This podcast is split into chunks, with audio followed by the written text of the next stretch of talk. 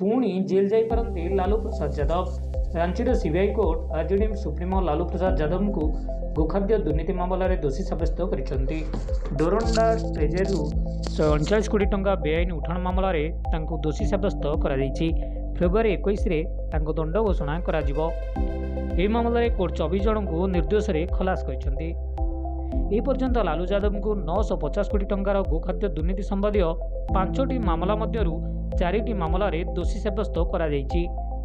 ଉଣେଇଶହ ଛୟାନବେ ମସିହାରେ କିଛି ସରକାରୀ କର୍ମଚାରୀ ନକଲି ଖର୍ଚ୍ଚ ରିପୋର୍ଟ ଦାଖଲ କରିଥିଲେ ଏବଂ ସେତେବେଳେ ଏହି ପ୍ରସଙ୍ଗ ସାମ୍ନାକୁ ଆସିଥିଲା ଏବଂ ଲାଲୁ ପ୍ରସାଦଙ୍କ ଲାଲୁ ପ୍ରସାଦ ଯାଦବଙ୍କ ନାମରେ ମାମଲା ରୁଜୁ କରାଯାଇଥିଲା।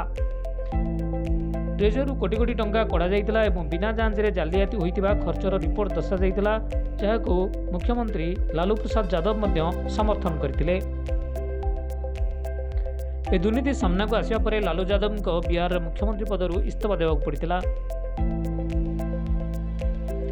ଉଣେଇଶହ ଛୟାନବେ ମସିହାରେ ଯେତେବେଳେ ଏହି ମାମଲା ପଞ୍ଜୀକୃତ ହୋଇଥିଲା ସେତେବେଳେ ଏହା ବହୁତ ଚର୍ଚ୍ଚା ହୋଇଥିଲା।